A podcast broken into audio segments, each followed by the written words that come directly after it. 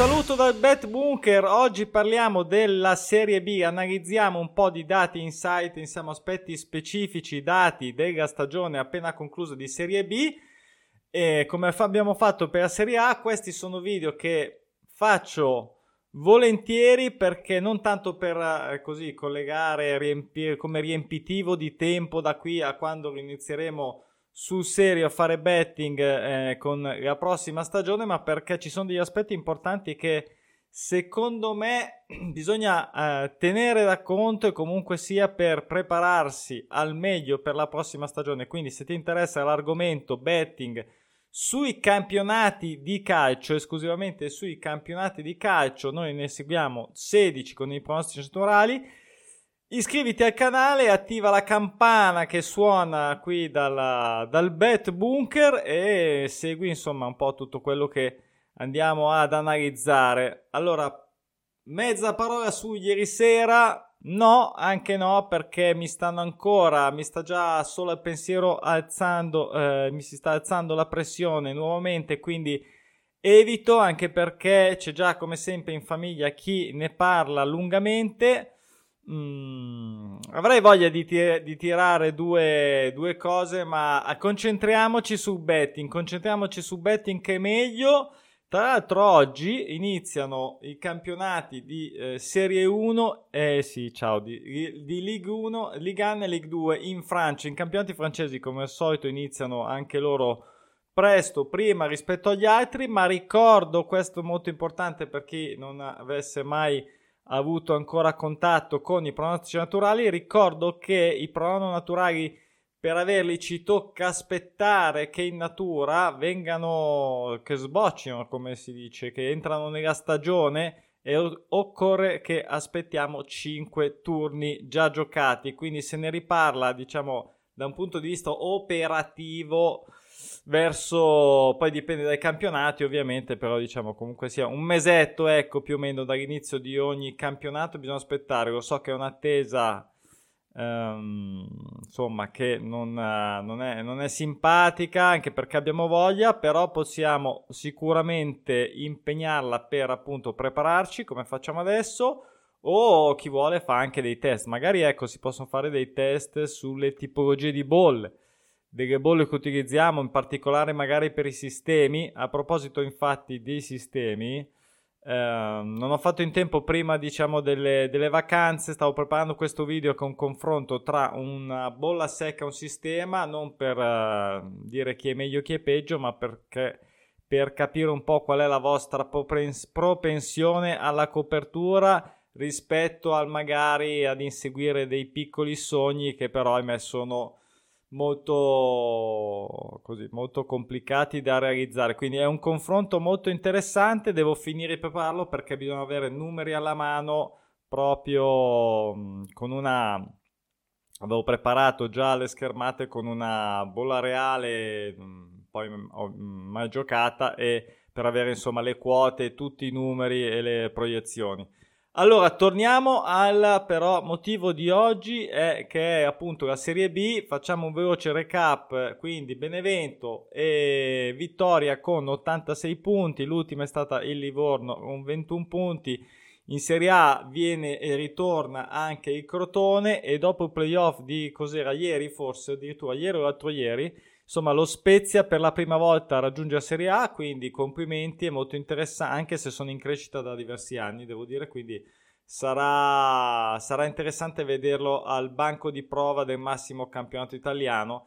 Frosinone è perso comunque i rigori, insomma, qui è, chiaramente c'è, c'è, sofferenza, posso immaginare. Poi retrocedono invece in, v, in Serie C eh, la Juve Stabia, il Trapani, malgrado la grande lotta, e, e il Perugia che ha perso lo spareggio ai playoff eh, ai rigori contro il Pescara. Eh, sì, mi sono confuso. Frosinone ha perso 1-0 e, e, quindi non è riuscita a fare l'altro gol.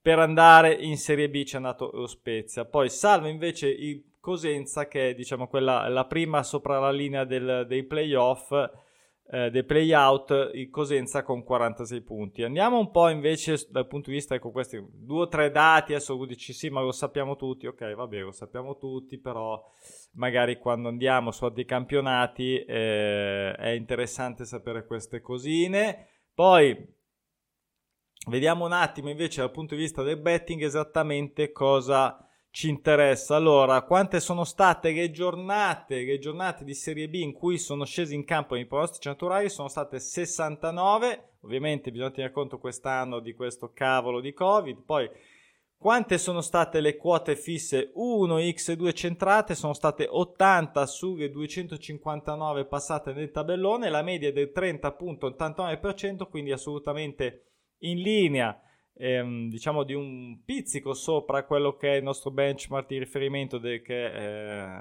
teniamo sul 30% all'un terzo più o meno, eh, poco meno dell'un terzo. Le quote di copertura sono state 490 con una media del 189.19%, quindi come sempre quasi il doppio.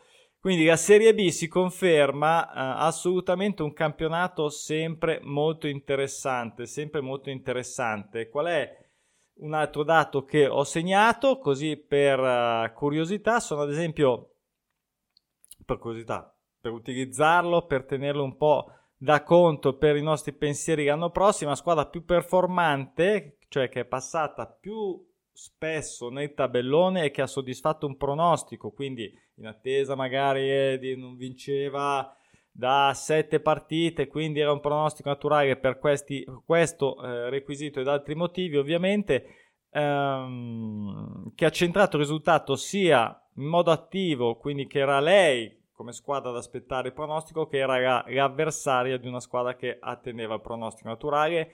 Insomma, in parole povere, l'Empoli 11 volte, 11 volte è passato ed ha soddisfatto pronostico in modo attivo o passivo nel tabellone, quella che invece ha performato di meno è, stata, eh, è stato il Venezia solo 5 volte. Perché dico queste cose? Qual è un aspetto? Cosa, in cosa si traduce questa cosa? Quindi dice, vabbè, allora grazie è, è, è una curiosità, appunto, e basta. No.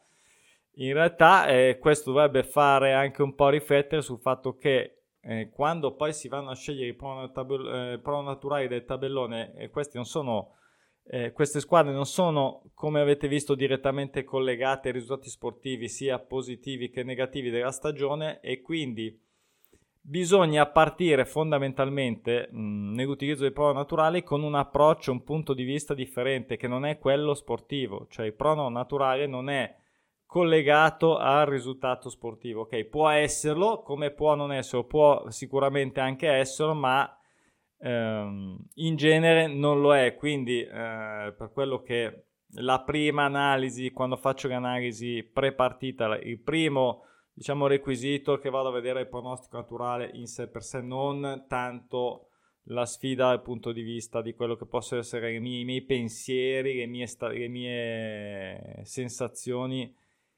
eh, come forze in campo. Poi andiamo a vedere un altro dato, 5 doppi pronostici nella, nella, Serie B che possono sembrare pochi, in effetti sono un po' pochini, secondo me potevano essere di più, però eh, sono sempre doppi pronostici andati tutti a segno, quindi una che doveva vincere, una che doveva perdere, tutte e due hanno fatto quello che dovevano fare o doppi pareggi, insomma cose così.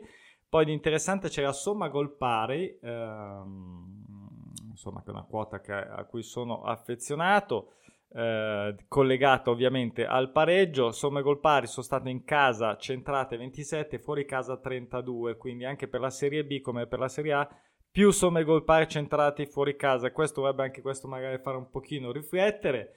L'X2 a proposito, quindi sono state, lo segnalo, 108.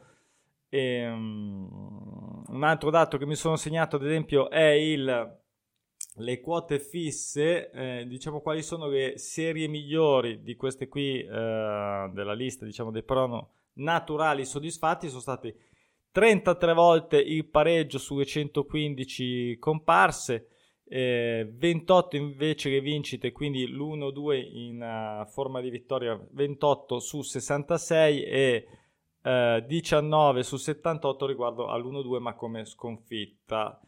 Poi la, me- la, miglior performance, questo è un altro dato interessante, è la vittoria, cioè la miglior performance è la vittoria in trasferta con uh, ben 45.16%, cioè traduco anche questa cosa che detta così sembra un banale numero, invece bisogna tradurlo in un qualcosa di poi di concreto. Quindi cosa vuol dire?